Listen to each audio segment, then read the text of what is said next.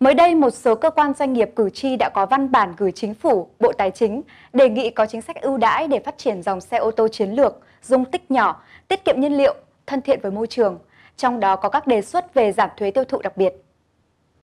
Bộ Tài chính đang cùng Bộ Công Thương nghiên cứu trình các cơ quan chức năng các chính sách, biện pháp hỗ trợ, khuyến khích đối với sản xuất, lắp ráp ô tô, nâng cao giá trị gia tăng tạo ra trong nước với các dòng ô tô chiến lược,